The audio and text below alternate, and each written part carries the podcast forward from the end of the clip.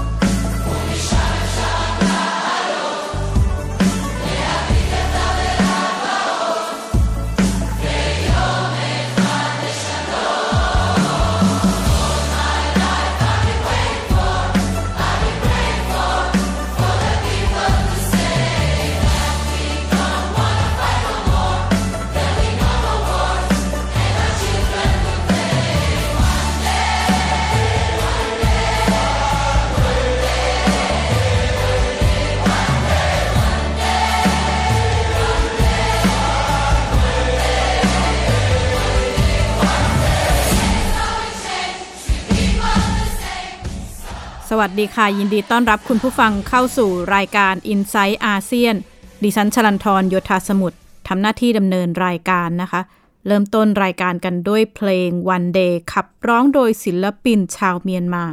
เนื้อหาใจความคงคาดหวังว่าสักวันหนึ่ง เมียนมาคงกลับสู่สถานการณ์ปกติ ขณะที่สถานการณ์ขณะนี้ในเมียนมาแม้ว่าจะผ่านรัฐประหารมามากกว่า 8 เดือนนะคะ แต่ว่า ความรุนแรงที่เกิดขึ้นในเมียนมายังคงเกิดขึ้นต่อเนื่อง แล้วก็มีแนวโน้มที่จะบานปลาย ด้านหนึ่งกองทัพเมียนมาเอง แม้จะทำรัฐประหาร ใช้ความรุนแรงปราบปรามประชาชน มาร่วม 8 เดือน แต่ก็ยังไม่สามารถเข้าควบคุมบริหารประเทศได้อย่างสมบูรณ์นะคะ ประชาชนเองก็ตอบโต้ด้วยการออกมาก่อตั้งกองกำลังประชาชน จับมือกับกองทัพชาติพันธุ์ แล้วก็ตอบโต้กับกองทัพเมียนมา โดยเฉพาะอย่างยิ่งในพื้นที่กลุ่มชาติพันธุ์ ขณะนี้ในรัฐชินก็ยังคงเกิดการต่อสู้ขึ้นอย่างต่อเนื่อง คินหม่องจอทนายความของวินมินอดีตประธานาธิบดีเมียนมา เมื่อวันที่ 12 ที่ผ่านมาขึ้นให้การต่อสารที่กรุงเนปิดอนะคะว่ากองทัพพยายามบีบบังคับให้ประธานาธิบดีวินมิน สละจากตำแหน่งเพียงไม่กี่ชั่วโมงก่อนทำรัฐประหารในวันที่ 1 กุมภาพันธ์ แล้วก็ยึดอำนาจจากรัฐบาลพลเรือนที่ชนะการเลือกตั้งอย่างถล่มทลาย วินมินเองให้ข้อมูลว่ากองทัพขู่ว่า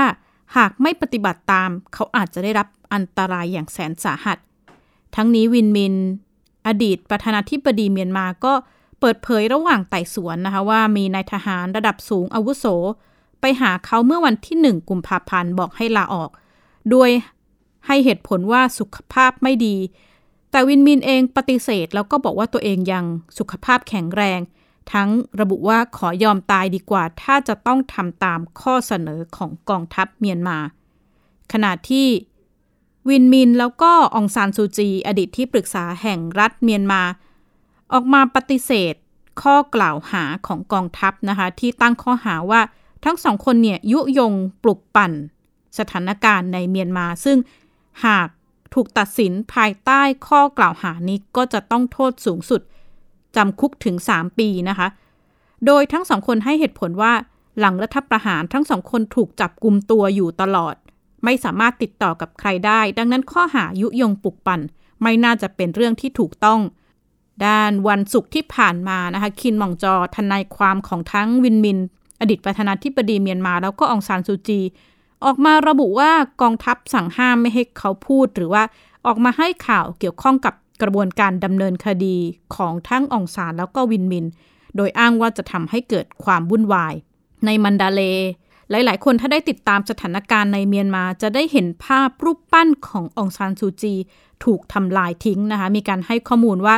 มีกลุ่มชายชะกันติดอาวุธราว 30 คนเข้าไปทำลายรูปปั้นดังกล่าว สถานการณ์ในเมียนมาตอนนี้เรียกได้ว่าคล้ายๆ เป็นสงครามในประเทศ มีการประทะกันระหว่างกองทัพเมียนมากับกองทัพของประชาชนที่ร่วมมือกับกองทัพชาติพันธุ์ เกิดขึ้นในหลายพื้นที่นะคะ โดยเฉพาะอย่างยิ่งที่รัฐชิน เกิดการประทะตั้งแต่ช่วงประมาณวันพุธที่ผ่านมา แล้วก็ขณะนี้ยังคงเดินหน้าต่อ ติดตามจากรายงานค่ะ คิดติดมีเดีย สื่อเมียนมา รายงานว่ากองกำลังประชาชนในเขตสะไก ซุ่มโจมตีกองทัพเมียนมาด้วยระเบิด มีทหารเสียชีวิตราวห้านายเมื่อวันจันทร์ที่ผ่านมา ก่อนหน้านี้กองกำลังป้องกันตนเองปาแล รายงานการซุ่มโจมตีขบวนรถของกองทัพ ส่งผลให้ทหารเสียชีวิต 6 นาย ดิอิรวดี รายงานว่าการประทะที่รุนแรงระหว่างกองกำลังประชาชนกับกองทัพเมียนมาในสัปดาห์ที่ผ่านมา ในพื้นที่เขตสะไกและมะแกวมีทหารเสียชีวิตรวม 90 นาย กองทัพเมียนมานำโดยพลโทตันหลาย ผู้บัญชาการตำรวจแห่งชาติ และรัฐมนตรีช่วยว่าการกระทรวงมหาดไทย ส่งทหารสี่กองพัน เปิดปฏิบัติการกวาดล้างในพื้นที่สะไก่มะแกวและรัฐชิน สื่อเมียนมาหลายสำนัก รายงานตรงกันว่าวันนี้มีเหตุปะทะระหว่างกองทัพชิน กองกำลังประชาชนชิน กับกองทัพเมียนมาอย่างต่อเนื่อง และมีแนวโน้มรุนแรงขึ้น การต่อสู้ระหว่างกองทัพเมียนมา กับกองทัพพันธมิตรประชาธิปไตยแห่งชาติเมียนมาทางตอนเหนือของรัฐฉาน ส่งผลให้ประชาชนได้รับบาดเจ็บ และอพยพออกนอกพื้นที่ ขณะที่เจ้าหน้าที่จีนบริเวณชายแดน ประกาศผ่านลำโพง ห้ามชาวเมียนมาที่ลี้ภัยเข้าใกล้ชายแดนโฆษกสำนักงานข้าหลวงใหญ่สิทธิมนุษยชนแห่งสหประชาชาติ เตือนสถานการณ์จะบานปลาย what has happened now um, over the past few days, we've seen um, a real reinforcement, a substantial deployment of heavy weapons and troops in these areas, in the townships um, that I mentioned. and what has prompted us to speak out again today about this is that there have been two special operations commanders who have been reportedly directed to address the conflict in these areas. and the deployment of these high level commanders, uh, coupled with the internet shutdown, and the deployment of heavy arms to this area has really uh, you know, led us to become very alarmed um, uh, and concerned that there may be an imminent um, attack, a very serious attack against the civilian population. อีกด้านแผนพบปะระหว่างผู้แทนพิเศษอาเซียนเอริวันยูซอฟ กับผู้แทนพักการเมืองเมียนมา ที่กำหนดไว้เมื่อวานนี้ถูกเลื่อนออกไป หลังกองทัพปฏิเสธการขอพบกับองซานซูจี หัวหน้าพัก NLD ที่ขณะนี้ถูกตั้งข้อหาหลายข้อหา และถูกคุมตัวตั้งแต่รัฐประหารท่ามกลางสถานการณ์ที่อาเซียนยังไม่สามารถหาข้อสรุปท่าทีของอาเซียนต่อเมียนมา รัฐสภายุโรป ลงมติรับรองรัฐบาลเอกภาพแห่งชาติ รัฐบาลคู่ขนานเมียนมา ในฐานะตัวแทนที่ถูกต้องตามกฎหมายเป็นครั้งแรกเมื่อวานนี้ และประนามกองทัพเมียนมา The EU condemns the overthrow of the legitimately elected civilian government and the ensuing violence against civilians. We call on the junta to respect the will of the people expressed in the November 2020 election, restore power to the elected government, and respect the rule of law. The latest report of the Office of the UN High Commissioner for Human Rights paints a, paints a grim picture describing the situation as a human rights catastrophe that shows no signs of abating. Ongoing violent repression, systematic and targeted killings, arbitrary detentions, and ill treatment of detainees must stop. แม้การลงคะแนน สนับสนุนมติรับรองรัฐบาลเอกภาพแห่งชาติ โดยรัฐสภายุโรปจะเป็นก้าวสำคัญ แต่การขยายการรับรองไปสู่คณะกรรมาการยุโรปอย่างเป็นทางการ และนำไปสู่การปฏิบัติ ปฏิเสธบทบาทของกองทัพเมียนมา อาจจะต้องการมากกว่าการสนับสนุนด้วยวาจา ชลันทรโยธาสมุทรไทย PBS รายงาน ช่วงสัปดาห์ที่ผ่านมามีรายงานว่ากองทัพเมียนมาได้เสริมกำลังทหารจำนวนมาก เข้าไปในพื้นที่เชื่อมต่อระหว่างรัฐชิน ภาคชะไงแล้วก็มะแกวทางตะวันตกของพม่านะคะของเมียนมา ซึ่งเป็นพื้นที่เคลื่อนไหวสำคัญของกลุ่มกองกำลังต่อต้าน ตั้งแต่ช่วงวันที่ 8 ตุลาคมที่ผ่านมาขณะนี้ความตึงเครียดก็เพิ่มขึ้นเรื่อยๆ ในหลายจุดที่มีการประทะกันนะคะ สไลเต็ดนีโฆษกของกองกำลังของรัฐฉินได้ให้สัมภาษณ์กับเมียนมานาวสื่อของเมียนมา อธิบายว่าสถานการณ์ตอนนี้ทั่วประเทศของเมียนมา คล้ายๆกับพื้นที่ปฏิวัติ เขาได้ประเมินว่าหากกองกำกองทัพเมียนมา ใช้การบุกทางถนนก็จะไม่สามารถเพิ่มกำลังพลได้มากนัก แต่ว่าหากกองทัพเมียนมา ตัดสินใจยกบุกกำลังพลเข้าพื้นที่ป่า ก็จะเป็นพื้นที่ ควบคุมของกองกำลังรัฐชินขณะเดียวกันเตือนให้ชาวเมียนมาระวังตัว เพราะว่าระบุว่าตอนนี้มีรายงานปฏิบัติการเผาบ้านเรือนประชาชนเพื่อสร้างความหวาดกลัว ไทย PBS ยังได้พูดคุยกับคุณสุภลักษณ์การจนะขุนดี สื่อมวลชนแล้วก็นักวิจัยอิสระ ที่เชี่ยวชาญสถานการณ์การเมืองเมียนมา ประเมินความรุนแรงในเมียนมาค่ะ มันต้องรุนแรงนะครับ เพราะว่าอะไรเนื่องจากว่าเอ็นยูจีเนี่ย จะต้องพิสูจน์ให้สากลเห็นด้วยว่าทัดมาดอรัฐบาลทหารเนี่ยไม่สามารถปกครองประเทศได้ deliver service ใด ๆ ให้ประชาชนก็ไม่ได้ทำการสถานการณ์แบบนี้เกิดการสู้รบประชาชนไม่ยอมรับต่อต้านเพื่อให้มันนำไปสู่ความชอบธรรมประการหนึ่งก็คือความชอบธรรมตามความเป็นจริงในในสถานการณ์ เช่น รัฐบาลซึ่งนั่งอยู่ใน เมืองหลวงก็ไม่ใช่รัฐบาลที่สามารถ deliver service ให้ไม่สามารถควบคุมสถานการณ์ได้ยึดอำนาจได้ปกครองไม่ได้ทำนองนั้นนะครับ เพราะฉะนั้นผมเชื่อว่าความความรุนแรงการใช้การ เพราะว่าเขาก็ประกาศสงครามแล้วจะเรียกว่าสงครามป้องกันประชาชนสงครามป้องกันตัวก็เป็นสงคราม แล้วก็การสู้รบมันได้ขยายวงไปหากลุ่มชาติพันธุ์ตั้งนานแล้วหลายเดือนแล้ว เพราะฉะนั้นเนี่ยเออแล้วก็ยังไม่มีทีท่าว่าจะหยุด ตัดมาดอก็เป็นซอสของของความรุนแรงนานาประการนะครับ ไม่นับว่าความรุนแรงที่มันเกิดขึ้นรายวัน ไม่นับว่าการการสู้รบในเขต ซึ่งอยู่ห่างไกลออกไปจากเมืองแต่ตอนนี้ดูเหมือนฮอสปอตมันก็จะอยู่ในเมืองจะเป็นส่วนใหญ่ใช่ไหมครับสกายมันเลอะไรประมาณนี้เนี่ย มันก็อยู่ในศูนย์กลางการจับตามอง แล้วมันความสูญเสียมันก็จะมากขึ้นเรื่อยๆ มันก็จะผนวกกับไอ้วิกฤตโควิด กับวิกฤตเศรษฐกิจซึ่งพม่ากำลังเผชิญนี้อยู่ด้วยนะครับ ขณะที่บทบาทของอาเซียนต่อสถานการณ์ในเมียนมาก็ถูกจับตาอย่างมากนะคะ ตามแผนเดิมเนี่ยช่วงกลางสัปดาห์ที่ผ่านมา เอริวันยูโซฟผู้แทนพิเศษอาเซียนต่อสถานการณ์เมียนมา ควรจะได้เดินทางไปพบปะกับผู้แทนพักการเมืองต่างๆ ของเมียนมา เพื่อพูดคุยถึงสถานการณ์ แต่ว่าล่าสุดทางกองทัพเมียนมาออกมาปฏิเสธ แผนการเดินทางของเอริวันยูโซฟ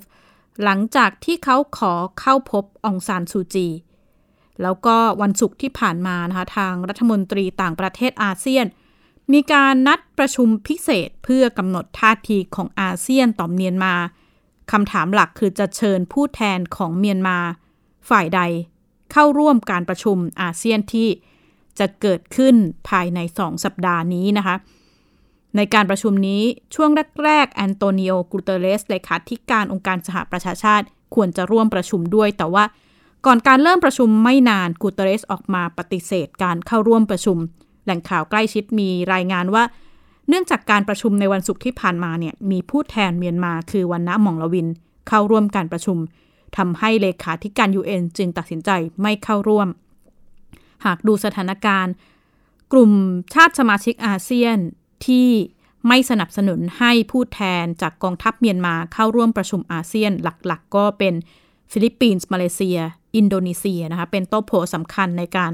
เคลื่อนมติไม่ต้องการให้ผู้แทนเมียนมา เข้าร่วมประชุมอาเซียนหากไม่มีการปฏิบัติตามข้อตกลงแล้วก็ยุติความรุนแรง ไทยพีบีเอสเองได้คุยกับคุณสุภลักษณ์แล้วก็ให้ประเมินถึงบทบาทของอาเซียนต่อสถานการณ์ในเมียนมาค่ะ การขู่ว่าจะไม่เชิญผู้แทนของรัฐบาลทหารพม่าไปหรือมินอ่องหล่ายนั่นแหละเพราะว่าตอนนี้เขาเป็นนายกใช่ไหมครับ ไปร่วมประชุม summit เนี่ยก็เป็นเหมือนคำขู่ อาเซียนจะต้องทำคำขู่นี้ให้จริงจังด้วยนะครับ คือสิ่งที่อาเซียนจะต้องทำก็คือ map เอาแผนของการเจรจาว่าไพ่ในการต่อรองของของอาเซียนตัวนี้คืออะไรนะครับ ผมคิดว่าการเรียกร้องพบเฉพาะองซานซูจีวินมินก็อาจจะไม่เพียงพอ อาเซียนจะต้องยอมรับการมีอยู่ของ NUG ว่าเป็นเป็น partner อันหนึ่ง เป็นผู้ถือมีส่วนได้เสียอีกกลุ่มหนึ่ง เพราะฉะนั้นอาเซียนจะต้องทำแพลตฟอร์มของการเจรจาใหม่แล้วลดระดับของของเอ็นของรัฐบาลทหารพม่าลงให้มีสภาสถานะเหมือนกับกลุ่มอื่น ๆ แม้ว่าจะมีกองทัพใหญ่โตก็ตามแต่ว่าแม้ว่าจะคุมกลไกรัฐได้ได้เป็นจำนวนมากก็ตามแต่ แต่ว่าในแง่ของการเจรจาก็ต้องก็ต้องทำให้ทุกคน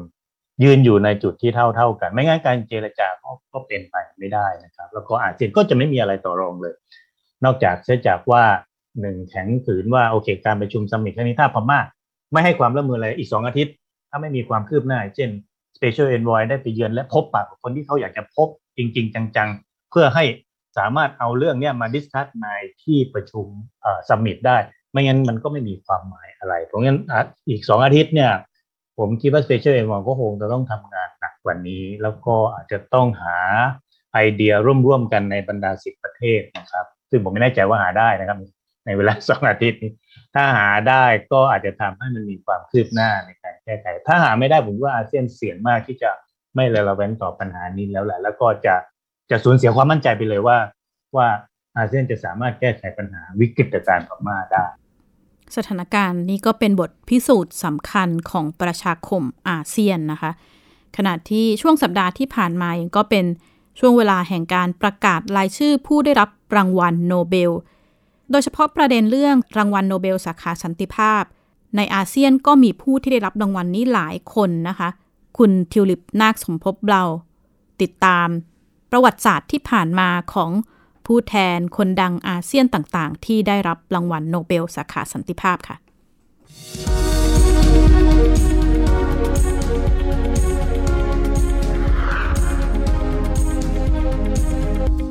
อาเซียน Connect วันนี้นะคะ เราจะมาพูดคุยเรื่องราวเกี่ยวกับรางวัลโนเบลสาขาสันติภาพในภูมิภาคอาเซียนค่ะ มาเรีย เรสซาไม่ใช่คนแรกนะคะ ที่ได้รับการเสนอชื่อได้รับรางวัลนะคะ และในอาเซียนเนี่ยก็ยังมีคนที่ปฏิเสธรางวัลด้วยนะคะ เดี๋ยวเราจะไปคุยเรื่องนี้กับอาจารย์เจษฎา ศาลาทองคณะนิเทศศาสตร์จุฬาลงกรณ์มหาวิทยาลัยค่ะ สวัสดีค่ะ สวัสดีครับค่ะ เรามาเริ่มต้นเชื่อว่าหลายคนน่าจะสงสัยเรื่องนี้นะคะว่าใครเป็นคนที่ปฏิเสธรางวัลโนเบลมีด้วยเหรออาจารย์เล่าให้ฟังหน่อยค่ะ ครับแต่ว่า ก่อนอื่นเนี่ยนะครับเรามาดูคนที่เคยได้รับรางวัล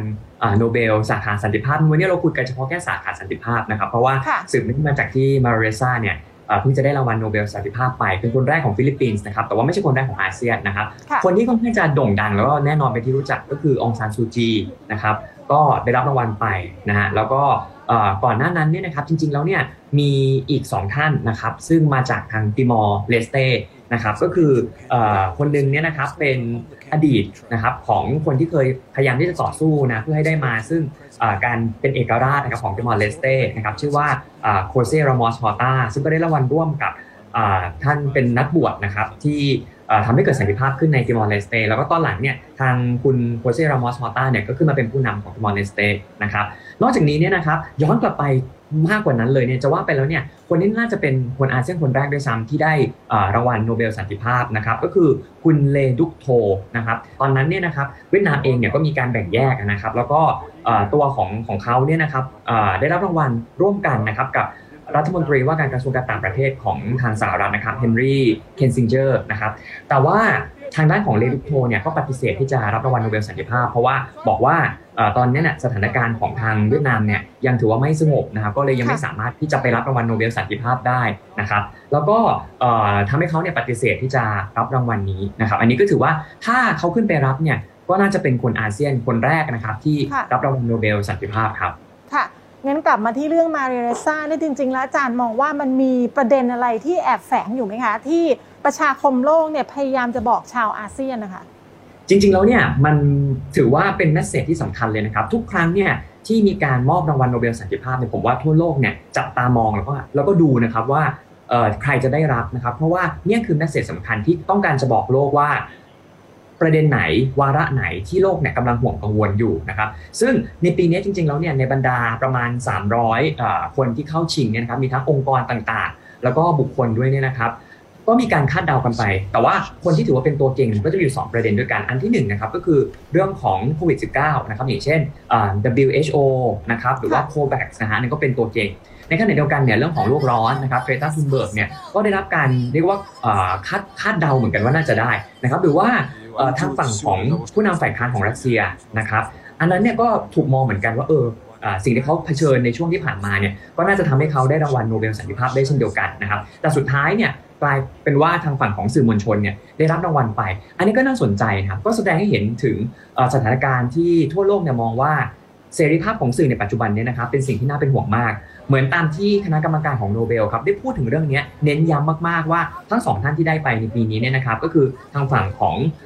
มาเรียนะครับจากทางฝั่งของฟิลิปปินส์แล้วก็อีกคนหนึ่งเนี่ยมาจากทางของรัสเซียเนี่ยนะครับทั้งสองคนเนี่ยนะครับคือสื่อมวลชนที่ต่อสู้เพื่อเพื่อ freedom of expression หรือว่าเสรีภาพในการแสดงออก ซึ่งถือเป็นพื้นฐานสำคัญของประชาธิปไตยนะทีนี้ถ้าเราไปเจาะดูที่ฟิลิปปินส์เนี่ยนะครับ อันนี้ก็เป็นสิ่งที่แสดงออกเห็นเหมือนกันว่าสถานการณ์ของสื่อในฟิลิปปินส์น่าเป็นห่วงมากเพราะว่าตัวของมาเรียเองเนี่ยก็เผชิญชะตากรรมต่างๆ นานามากมายนะครับ ถูกฟ้องร้องมีคดีความ ถูกข่มขู่นะครับทำร้ายร่างกายถูกจะข่มขืนด้วยซ้ำนะครับ อันนี้คือสิ่งที่เธอเผชิญมาตลอดนะแต่ว่าเธอก็ต่อสู้นะครับ แล้วก็คงความเป็นกลางเอาไว้นะครับ นอกจากนี้ถ้าไปดูภาพรวมของเสรีภาพสื่อของฟิลิปปินส์นะครับ การจัดอันดับโดย Reporters Without Border นะครับหรือว่า Press Freedom Index เนี่ยสถานการณ์ของฟิลิปปินส์เนี่ยก็ไม่ดีเลยแล้วก็ Rappler เองซึ่งเป็นสื่อของเธอเนี่ยนะครับ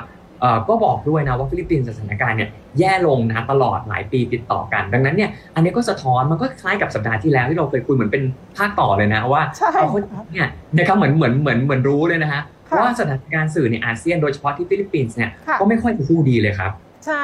แล้วก็ดูเหมือนว่าสถานการณ์สื่อในอาเซียนจะถูกครอบคลุมด้วยกฎหมายที่เกี่ยวกับข้อมูลเท็จหรือว่า fake news นะคะอาจารย์ใช่อย่างที่เราเคยคุยกันคราวที่แล้วนะครับว่าภายใต้สถานการณ์โควิด -19 เนี่ยที่รัฐบาลเนี่ยพยายามที่จะหลีกเลี่ยงการถูกวิพากษ์วิจารณ์นะครับแล้วก็การตรวจสอบเนี่ยก็เลยมีการใช้นะครับคำว่า fake news วาทกรรม fake news ก กฎหมาย fake news นะหรือว่าอย่างที่เราเคยคุยกันว่าสิงคโปร์เอง มีการกฎหมายที่ต่อต้านเรื่องการเข้าแทรกแซงจากต่างชาติ สิ่งเหล่านี้ครับมันทำให้สื่อเนี่ยเกิดความหวาดกลัว คือถ้าเราพูดถึงเรื่องของการ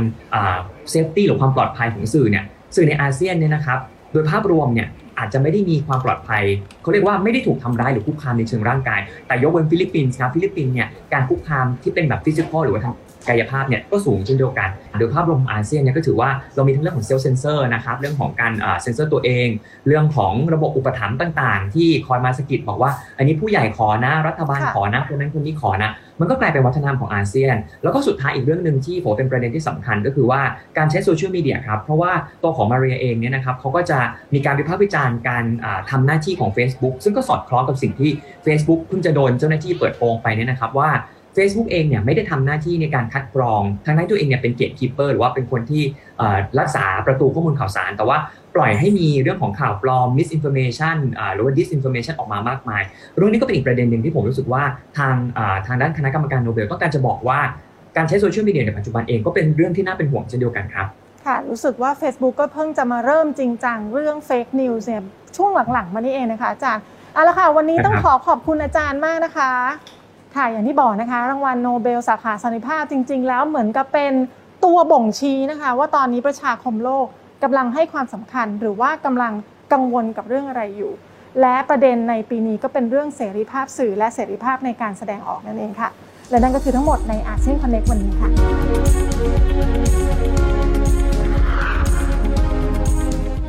และนี่ก็คือทั้งหมดของ i n s i ซต์อาเซียนในสัปดาห์นี้ ดิฉันสรันทรโยธาสบุตรขอลาคุณผู้ฟังไปก่อนและพบกันใหม่สัปดาห์หน้า สวัสดีค่ะ ติดตามรายการได้ที่ www.thaipbspodcast.com แอปพลิเคชัน Thai PBS Podcast หรือฟังผ่านแอปพลิเคชัน Podcast ของ iOS Google Podcast Android Podbean SoundCloud และ Spotify ติดตามความเคลื่อนไหวของรายการและแสดงความคิดเห็น โดยกดถูกใจที่ facebook.com/thaipbspodcast